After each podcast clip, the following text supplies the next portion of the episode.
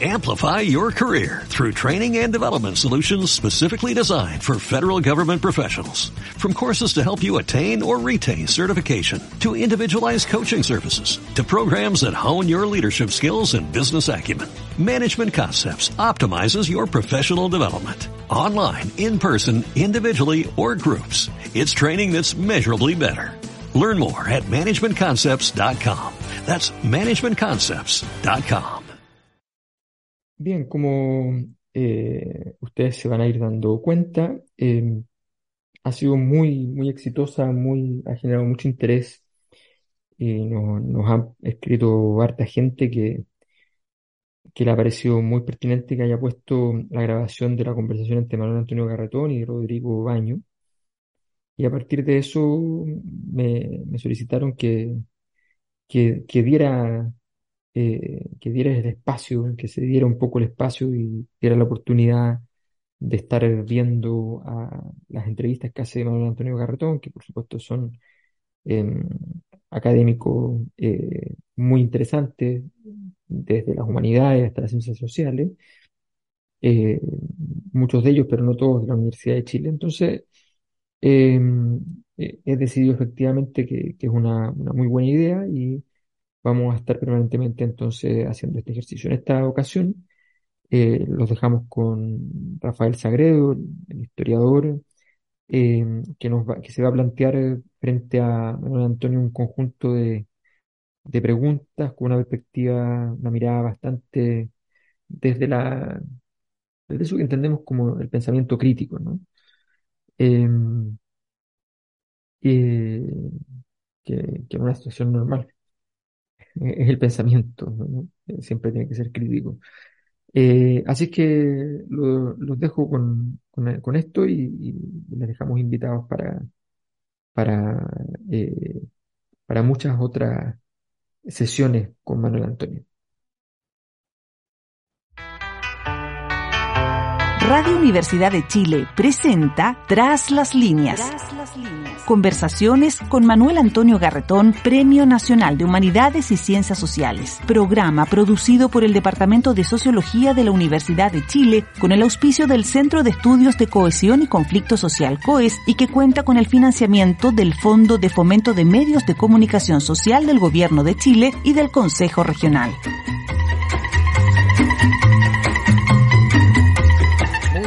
Tardes, bienvenidos y bienvenidas a Tras las líneas, nuestro programa semanal por la radio de la Universidad de Chile, presentado por el Departamento de Sociología, con el auspicio del Centro de Estudios de Conflicto y Cohesión Social, COES, y que cuenta con el financiamiento del Fondo de Fomento de los Medios de Comunicación Social del Gobierno de Chile y del Consejo Regional. Eh, adjudicado a través de un eh, concurso. Estamos en eh, momentos, quizás por estar terminando el mes de septiembre, quizás por lo que ha ocurrido en este mes, más allá de la efeméride histórica, de eh, lo que fue el eh, plebiscito y las consecuencias eh, posteriores, en un momento de reflexión sobre lo que es nuestro país. Lo que es nuestro país en lo que uno podría llamar su historia eh, institucional, su gran historia. No porque sea grandiosa, pero porque llamamos la gran historia, pero también sobre lo que nuestro invitado de hoy eh, ha llamado, de alguna manera, que puede ser interpretada de diferentes maneras, historia mínima de- del país. Es decir, lo que es la historia de las vidas de la gente vinculadas a los desarrollos institucionales, a la gran historia. Eh, el resultado del plebiscito, independientemente Está claro que nos sorprendió, sorprendió a todos, incluso a, los que fueron ganadores. Eh, pero el resultado del plebiscito no- que había planteado enormes eh, expectativas de grandes transformaciones y eh, que implicaba una especie de punto de quiebre, de turning point, dirían los sajones, los eh, de alguna manera como que se detuvo un poco ese gran proceso. Y eso nos hace reflexionar sobre, bueno, eh, algunos rasgos más profundos de nuestra historia y cómo esto que hemos eh, vivido se enlaza, eh, se relaciona con lo que hemos sido en el pasado, lo que nos permite también pensar escenario de, futuro. La historia es eh, para los que trabajamos en lo que llamamos las otras ciencias sociales, la sociología, la ciencia política, en fin, eh, para muchos de los historiadores es la verdadera ciencia la historia, pero para nosotros es eh, un instrumento fundamental, sin lo cual realmente lo que podemos decir es muy poco y sobre todo muy irrelevante. Y es curioso porque hay uno podría decir una historia cuando analizamos eventos, que es lo que hacemos en las ciencias sociales, hechos, eventos. Hay una historia que precede a ese evento sin el cual no podríamos entenderla. Pero hay también la historia de ese evento. El poder ubicar en las secuencias cronológicas eh, correspondientes los verdaderos hechos y sus interpretaciones. Pero hay una tercera dimensión y que yo le he escuchado a nuestro invitado, sin referirse explícitamente a esa eh, idea, pero hacer reflexiones en ese sentido. Lo que uno podría llamar la inmanencia de la historia. Es decir, en un hecho determinado, no solo hay la historia de lo que vino antes, no solo hay la historia de lo que se produjo para producir ese hecho, sino ese hecho expresa historia, condensa historia está la historia ahí presente. Eh, un dato que a mí me gusta analizar, entiendo que es muy discutible, pero es muy importante, digamos, reflexionar sobre, curiosamente, el plebiscito de 1988, crucial, dio un resultado electoral en términos de votación, de porcentaje de votación, exactamente igual al de la elección presidencial de Gabriel Boric. ¿Eso es casualidad? Eso no es casualidad. Es una metáfora mucho más que eso. No sería que el clivaje, lo que se presentaba como problemática para el país en ese plebiscito, era de alguna manera, con el tiempo transcurrido, necesariamente, el mismo tipo de conflicto que enfrentaba la sociedad chilena. Por ejemplo, se enfrentaba el candidato de izquierda en la segunda vuelta, eh, de la izquierda que había expresado Salvador Allende. Se presentaba contra el candidato que expresaba a quien derrocó a Salvador Allende. Era Pinochet en la tierra. Y tuvimos los mismos resultados del plebiscito. Entonces uno dice, bueno, del plebiscito del 88 al, en las elecciones, eh, en esa elección. Entonces uno dice, bueno, hay algo que nos tiene que hacer reflexionar a propósito de los acontecimientos que más nos importan sobre lo que es sido nuestra historia. Y nadie mejor para hacer eso que el reciente, flamante se dice, Premio Nacional de Historia, Rafael Sagredo. Rafael Sagredo es un eh, historiador, yo diría, original, eh, a mi juicio, no soy un experto en la materia, eh, donde, en que su pasión fuera de los distintos temas que le interesa, la historia de la ciencia, la historia de la cultura, la historia intelectual, es eh, el tratar de discernir a través de la historia esta relación compleja entre la gente, la vida de la gente y las instituciones.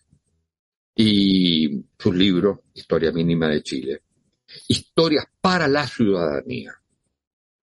Y el último, el 8, eh, se llama, se olvida a veces el nombre, el 8 de agosto de, 1900, de 1828, en que se promulga una constitución y que él empezó a prepararlo, yo lo vi una exposición en Puerto de Ideas sobre esto, eh, lo empezó a preparar eh, o lo estaba trabajando ya a propósito de lo, de lo que era el proceso constitucional en, en Chile. Y es un, un, un, título bien interesante que es bien relevante, es un día histórico como cualquiera.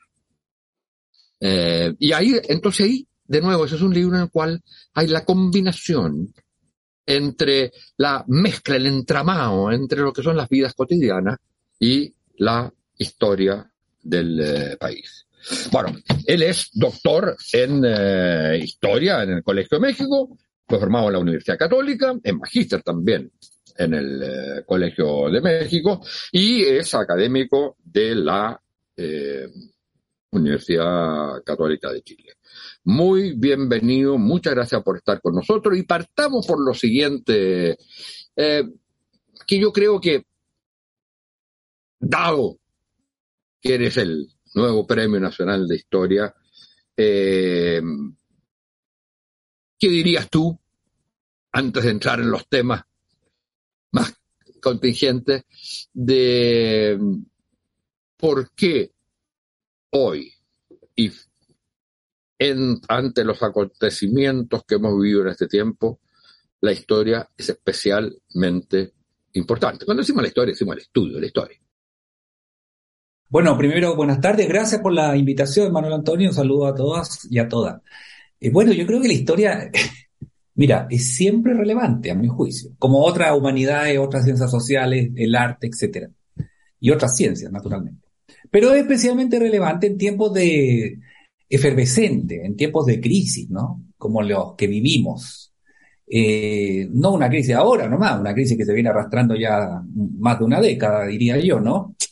Y es especialmente relevante porque la historia ofrece, eh, además del conocimiento, que significa comprensión, pero ofrece precedente, en definitiva, ¿no? De lo que estamos viviendo. Y además, junto con ofrecer precedentes, por el solo hecho de hacer historia y, hacer una historia de calidad, como, plausible, basada en fuente y todo lo demás, como se debe hacer historia, a mi juicio, ofrece evidencia. Y al ofrecer evidencia y precedente, entonces se aleja del mito, de la mentira, de la fake news y te permite tener eh, antecedentes, precedentes ciertos, ¿Solo para qué? Para desenvolverte como ciudadano o ciudadana en el mundo que te toca vivir y poder comprender, enfrentar, eh, colaborar y lo que sea ante las circunstancias de tu propia existencia y la de tu comunidad. Esto es lo que algunas veces llamamos la capacidad de formar eh, que tiene la historia y, por supuesto, otras ciencias, etcétera, eh, la capacidad de formar pensamiento crítico, ¿no? y que es una capacidad, es una competencia, es una habilidad intelectual que a mi juicio permite que las personas se desenvuelvan eh, más consciente, más libremente, más independientemente y puedan evaluar por sí mismas, a propósito de saber historia, entre otras cosas, de conocer precedentes que son ciertos, ciertos, que son evidencia, poder evaluar lo que le estaba, el dinámico mundo en el que vivimos es, es la, y que puede materializarse en un plebiscito, en reforma, en evolución política, económica, social, cultural, etc. Entonces, me parece que por eso, ya solo por eso, es importante la historia, sin perjuicio de las cosas que tradicionalmente asociamos a la historia, la formación de, lazos comunitarios, ¿no? Además, la, historia, al, ofrecer precedente, eh, a mi juicio contribuye a la convivencia, entre otras cosas porque facilita el diálogo. Cuando se dice, mire, nunca se había hecho esto. Sería primera vez, sería un salto al vacío. Si cambiamos esto, se acaba todo. Y resulta que viene alguien, un historiador, una historiadora, y te dice, mire, esto se ha hecho cuatro veces, se ha hecho cinco, se ha hecho diez. y, y, el sol salió de todas maneras al otro día, ¿me explico? Entonces, cuando uno tiene esos antecedentes, ya la conversación eh, se, puede, se puede iniciar, por lo menos porque esas posiciones irreductibles del nunca, jamás, no había pasado antes, ya, ya quedan fuera, porque ya pasó. Tenemos un precedente. Ahora, si, digamos, tenemos disciplinas distintas, pero más allá de la disciplina, eh, tú, eres, eh, tú eres tú como historiador. Tú no eres la disciplina de historia y yo no soy por ningún motivo la disciplina de sociología. Pero a mí en cuanto sociólogo, no digo que a la sociología necesariamente, pero a mí en cuanto sociólogo, lo ocurrido en el mes de septiembre de este año, el plebiscito, el resultado, el, proceso mismo, pero su resultado, digamos, uno podría decir todavía, si fuera historiador, parcial, porque no sabemos el curso del proceso. Es un proceso que tiene otras, que no es solo el proceso constituyente, es un proceso transformador que tiene un componente constituyente, que tiene un gobierno, que tiene un, un componente también de demanda social eh, y de movilización. Bueno, pero tuvo en este momento un vuelco determinado, una, eh, un determinado, un resultado parcial o que puede prolongarse definitivamente. Eso, pero a mí como sociólogo me dice, a ti como historiador, más allá de la pura subjetividad de Rafael Sagredo, que sabemos que es compartida respecto a los resultados de ese plebiscito, pero a ti como historiador, ¿qué te dice? ¿Qué, qué, puede decir un historiador respecto a ese evento? No solo respecto a ese evento, sino en relación a la historia. Bueno, entre otras cosas te dice que estamos viviendo un proceso, ¿no? Un proceso que no es ascendente, así hacia un éxito, hacia un fin superior, como habría sido la constitución de una sola vez, y cuando hay proceso, puede haber eh, alternativas a ese proceso, algunos que la aceleran y otras que no la retardan ¿ah? o que la entorpecen. Pero si estás viviendo un proceso, como yo creo que estamos viviendo hace rato, que es un proceso de transformación, es un proceso de cambio, un proceso de adecuación, digámoslo así, de la institucionalidad materializada, por ejemplo, en la Constitución, adecuarse esa institucionalidad a las transformaciones económicas, sociales, culturales y políticas del Chile de los últimos 30, 40 años. Entonces, si es un proceso, aunque hubiese sido otro el resultado del plebiscito, o sea, que hubiese ganado la prueba, yo, como lo sostuve antes, no se acababa el, el 4, ¿no? O sea, esto iba a continuar y iba a continuar y, esperemos, esperemos que para bien, en el sentido de que siga siendo institucional como hasta ahora y que signifique un, un, acuerdo y que efectivamente se produzca lo que parece ser el anhelo mayoritario de la población expresado en múltiples oportunidades, que es que finalmente adecuemos la institucionalidad política materializada en la Constitución a la realidad económica y social de Chile, que entre otras cosas exige paridad, dignidad, respeto al medio ambiente y un, y un sentido de comunidad un poco más desarrollado, ¿no? Entonces, es sorpresivo quizás para muchos, pero el proceso no iba a terminar el 4, ni con, con cualquiera que hubiera sido el resultado. A mí, es mi opinión. Ya, no, no, eh, de acuerdo, pero fíjate que ahí hay de nuevo el, el recurso, digamos, eh, a, la, a la historia, porque uno podría decir, sí, era un proceso, pero a diferencia de lo que pensaba, trágicamente a diferencia de lo que pensaba eh, el presidente Allende en su discurso final, cuando se dice no se detienen los procesos. Los procesos sí pueden detenerse. Entonces hay una eh, posibilidad que consiste en, por ejemplo, llamémosle las contrarrevoluciones o lo que podríamos llamar, o lo que podríamos llamar, y eso es lo que quisiera eh, saber qué posibilidades o cómo, cómo ves tú, también podría haber, que sería un drama para Chile, pero sería una restauración conservadora.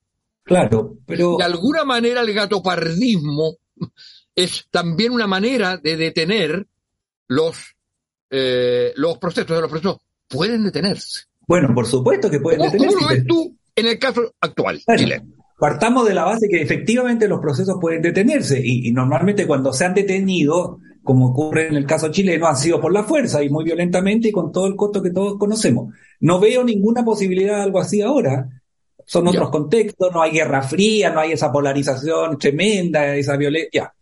Por lo tanto, eso yo, así como ciudadano, pero también recurriendo a la historia, no, no veo que existan esas circunstancias. Además, vivimos en un mundo, ¿cierto?, en donde la conciencia internacional sobre el valor de la democracia, la legalidad, la institucionalidad, el diálogo, está mucho más desarrollada. No estamos así aislados ni nada que se le parezca.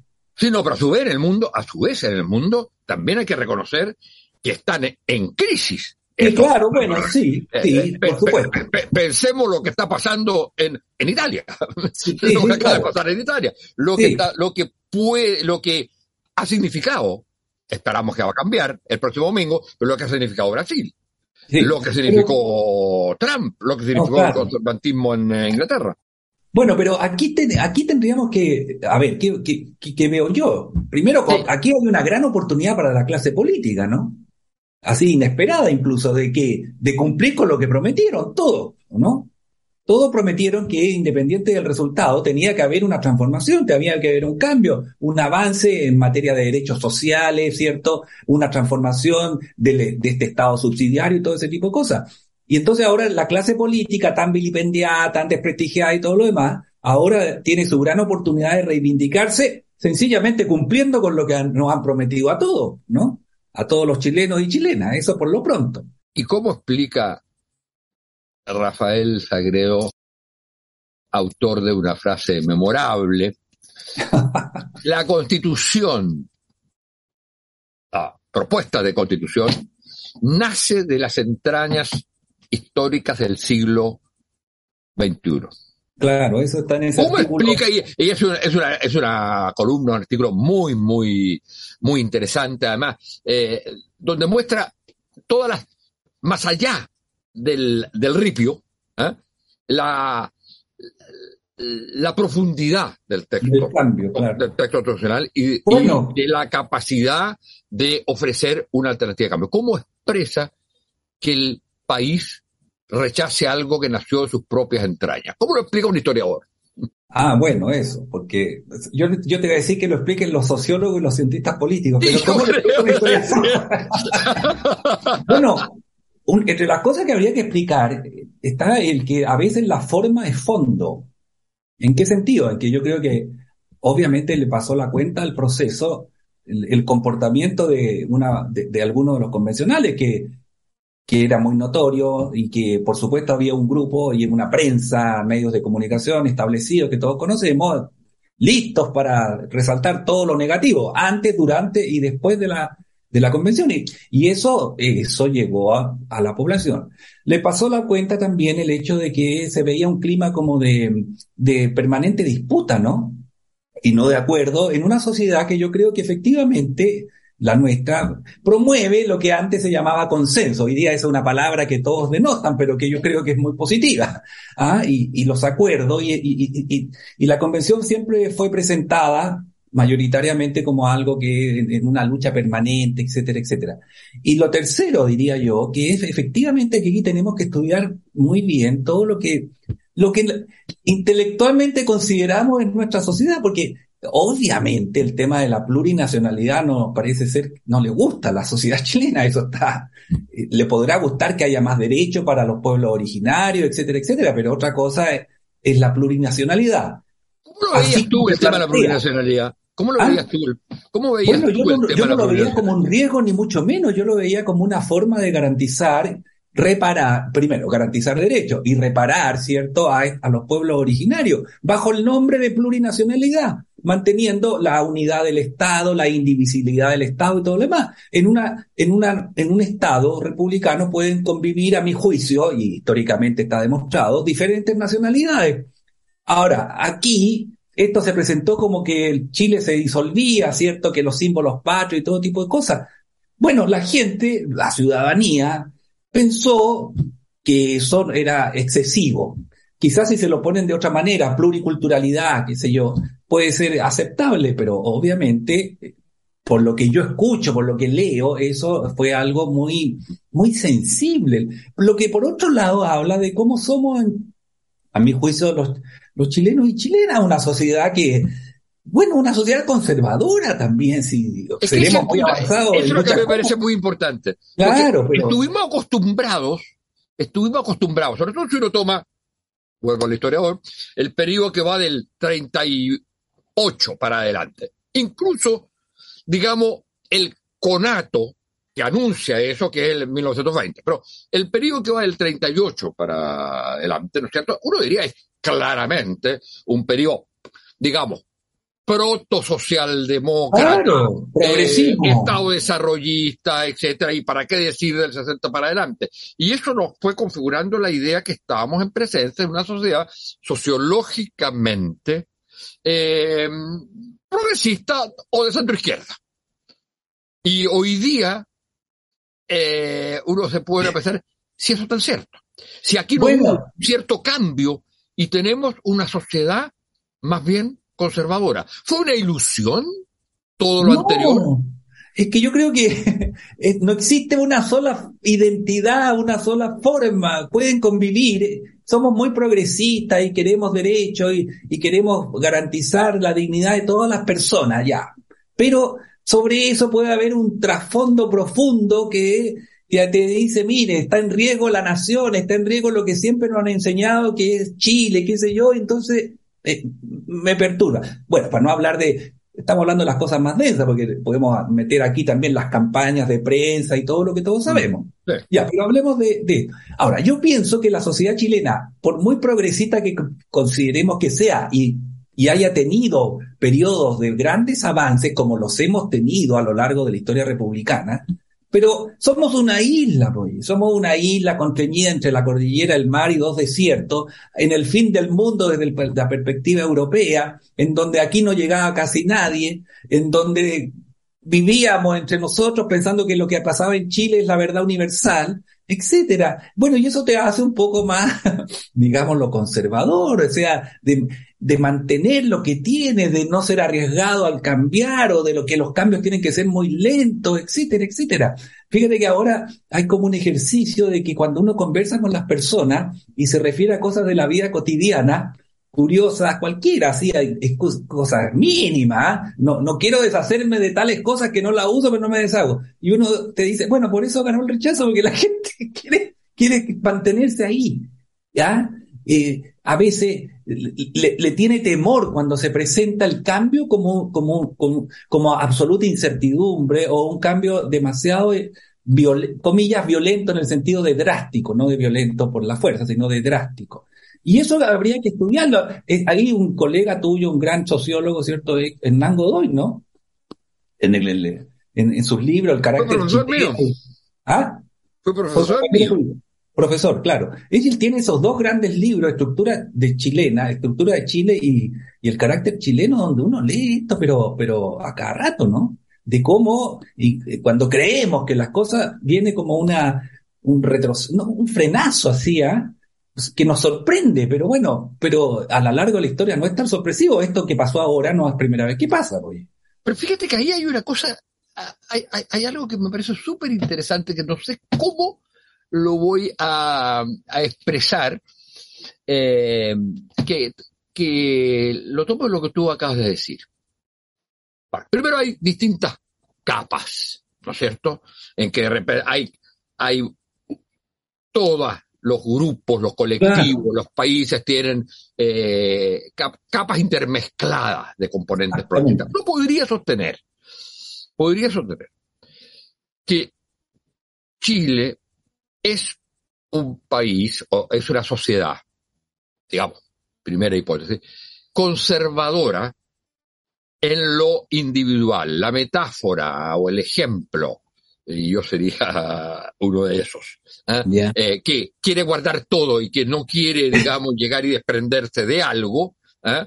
no sé si será Diógenes o algo así, pero, bueno, es eso. Pero existía otra cosa más allá de los individuos, de las personas, que era el ámbito de lo público, lo político, el Estado, lo institucional, eh, etcétera. La comunidad. La, comunidad, y, yo diría lo político, básicamente, como en el sentido, como algo que es eh, que, eh, que, es un espacio ontológico distinto a lo individual. En ese sentido, no todo lo personal es político. No. Afortunadamente. Sí, eh, pero. El, el, el, sueño, los pobres Romeo y Julieta se fueron al diablo precisamente porque lo personal era político. Bueno, pero, pero entonces a lo que voy es que la segunda cuestión es que vivimos en una sociedad en que el valor de lo colectivo y lo público eh, ha ido desapareciendo, eh, eh, y un ejemplo claro de eso, más allá de si son corruptos, no son corruptos, etcétera, es el tema de los partidos políticos. ¿sí? El gran aparato de intermediación colectivo, que no es el grupo identitario, que en el fondo expresa a al conjunto de individuos que son todos iguales. En cambio, aquí se trataba de... eso en la medida que eso ha ido desapareciendo, lo que uno llamaría y lo que tú defiendes eh, mucho, la, idea de república, ¿eh? la red pública, la cosa pública, la cosa pública, que es distinto a la suma de individuos. En la medida que eso desaparezca, y esa, y en ese espacio, en la república, lo que primó en los últimos 50 años fue lo, eh, digamos, llámale centro izquierda, llámale progresista, llámale eso. En la medida que ese espacio tiende a desaparecer y en la sociedad se transforma en suma de individuos o de identidades, va a surgir o va a primar el componente conservador. En la medida que prime lo público, va a primar los valores más progresistas como fue en Chile desde los 30 para adelante. Bueno, no, mira, esa es una hipótesis que habría que analizarla. No sé si se, sostiene, si se sostiene, porque yo pienso que, que a pesar del resultado, eh, eh, creo, bueno, pero esta es una impresión, puedo equivocarme, obviamente, que las personas no han renunciado al hecho de que tenemos que tener una nueva constitución y un nuevo pacto social con las características que, que conocemos, que han sido aceptadas por todos, Estado social de derechos, paridad, respeto al medio ambiente, menos centralismo y cosas de esa naturaleza, ¿no? Y por supuesto todo lo relacionado con la, con la, el reconocimiento de identidad y en el fondo la dignidad de todas las personas, ¿no? Yo pienso que no se ha renunciado a eso sin perjuicio que esas mismas personas son capaces de defender con dientes y muelas sus fondos provisionales, ¿cierto? Y por ningún motivo que haya repartido, etcétera. Pero que no tampoco son incompatibles, ¿no? Y, bueno, y el Chile de los últimos 30, 40 años, digamos del 90 en adelante hasta hace poco, en historia poco, 10, qué sé yo, años, era un Chile que lograba conciliar eh, esta idea de volver a la democracia, de los consensos, de la reforma, eh, con el hecho de que la gente se, se volvía y se rascaba con su propia uña en esta economía tan neoliberal que nos ha caracterizado hasta entonces, solo que ahora eso ya se frustró, pues se frustró porque la gente ya no, no tenía la compensación que creía que iba a tener con el, con ese sistema. Bueno, pero ahí entramos ya en una cuestión más sociológica. ¿no? pero, precisamente por eso, porque se fue ah. reduciendo el espacio de lo público.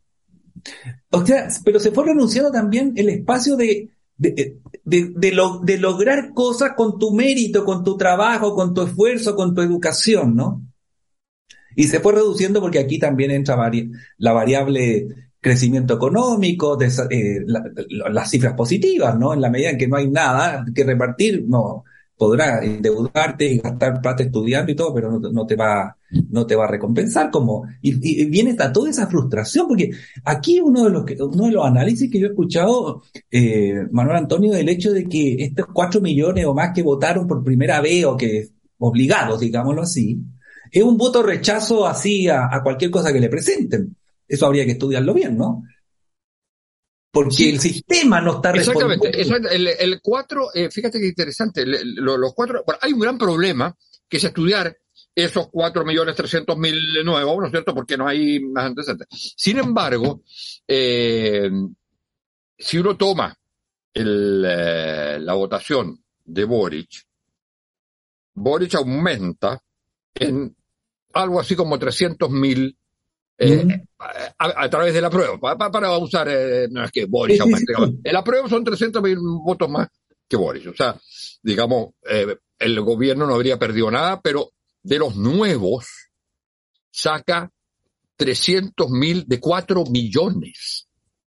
Bueno, escuché una, a una cientista política, a la Claudio Hayes, creo que se llama, que no recuerdo bien el nombre, pero creo que ella. Claudio Hayes.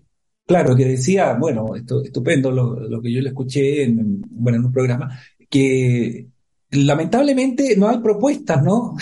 Ese voto eh, no vota por propuestas, vota, vota rechazo, vota, vota todo lo que le, van a, le vayan a poner ahí, porque es una frustración generalizada con un modelo, con un sistema que no, que no, que no te ofrece alternativa. O sea, y hay otra cosa, hay otra cosa que, el país, ¿no? Hay, otra cosa que es bien interesante. Bueno, pero yo, yo insisto, ese es el mundo más alejado claro. de lo público, como esfera, digamos, de lo político, partidos políticos, discusión sobre país propiamente tal, y sobre todo entregado a su vida cotidiana, a sus problemas inmediatos, eh, etcétera. Entonces, el, eh,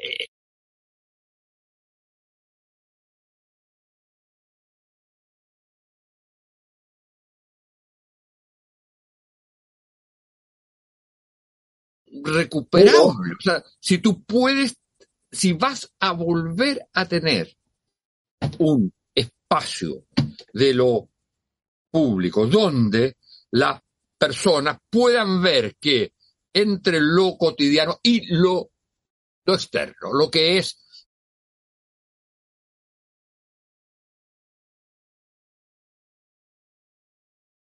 mente difícil en el mundo, en el, en el, en el mundo de hoy.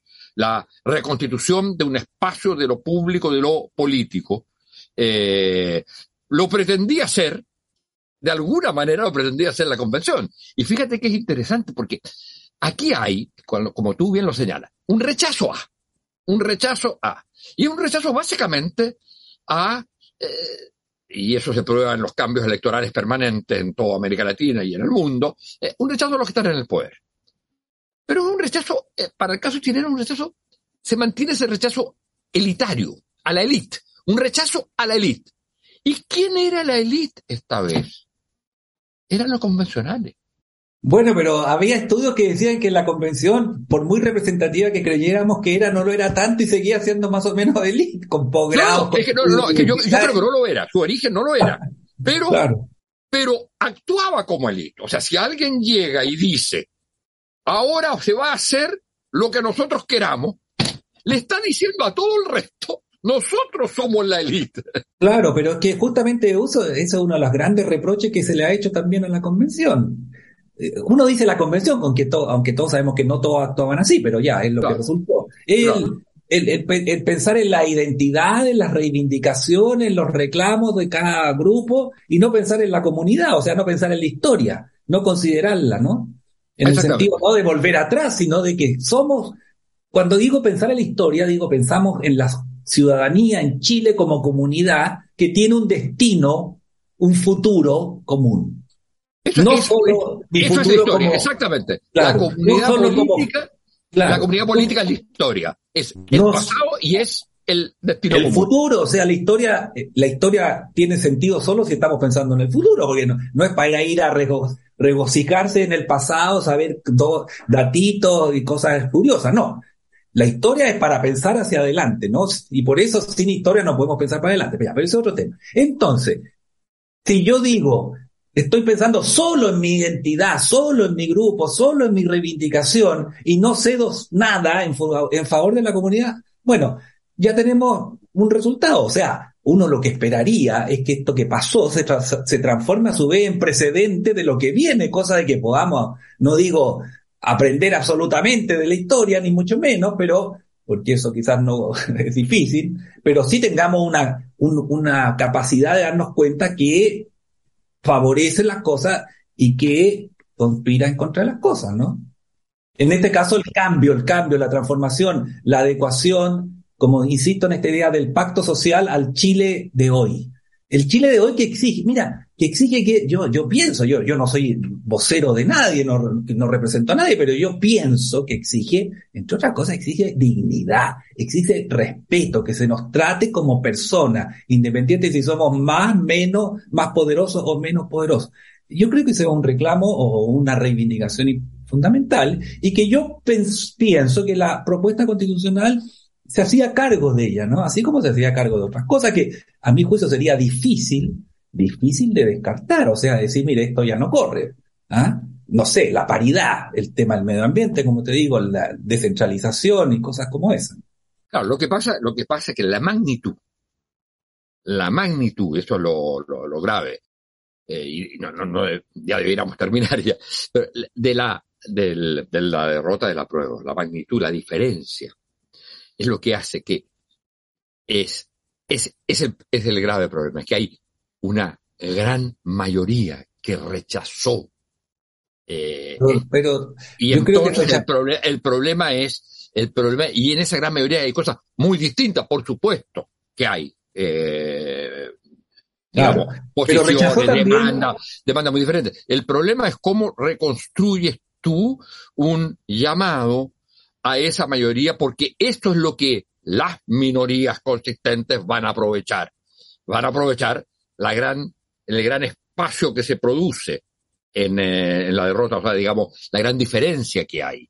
El, un, una diferencia menor habría sido, eh, digamos, eh, habría posibilitado pensar con más optimismo en el, eh, en, el, en, el, en, el, futuro. Yo soy optimista y pienso, como te dije hace un momento, que la, la, la política aquí tiene su gran oportunidad. Y, y, los partidos políticos, los líderes políticos, la élite política, como quieras llamarla, por supuesto, tiene su gran chance de, de, de resolver esto. O sea, se les da la oportunidad de resolver cumpliendo con lo que prometieron. Yo estoy de acuerdo, pero piensa tú. Interpretando la sociedad chilena, veamos. Confiemos. No hay o sea, no sé si hay Tú estás hablando, estás hablando de los actores más desprestigiados que hay, en, eh, el, eh, en el país. Sí. Rafael, vamos a tener que terminar porque nos hemos ya pasado el tiempo. Bueno, muy, muy, ha sido súper agradable y muy eh, ilustrativa la conversación contigo. Te agradezco mucho con Rafael Zaguereo, el nuevo Premio Nacional de Historia eh, sobre lo que nos está pasando hoy en la perspectiva histórica. Y la perspectiva histórica es pasado, pero es también futuro. Muchas gracias. Muchas gracias a ti, ¿eh? suerte. Radio Universidad de Chile presentó Tras las líneas. Conversaciones con Manuel Antonio Garretón, Premio Nacional de Humanidades y Ciencias Sociales. Programa producido por el Departamento de Sociología de la Universidad de Chile con el auspicio del Centro de Estudios de Cohesión y Conflicto Social COES y que cuenta con el financiamiento del Fondo de Fomento de Medios de Comunicación Social del Gobierno de Chile y del Consejo Regional.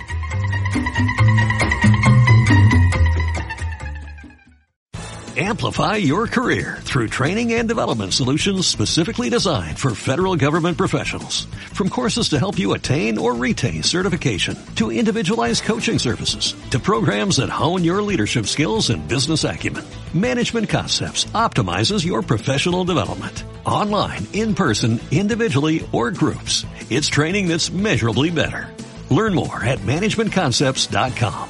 That's managementconcepts.com.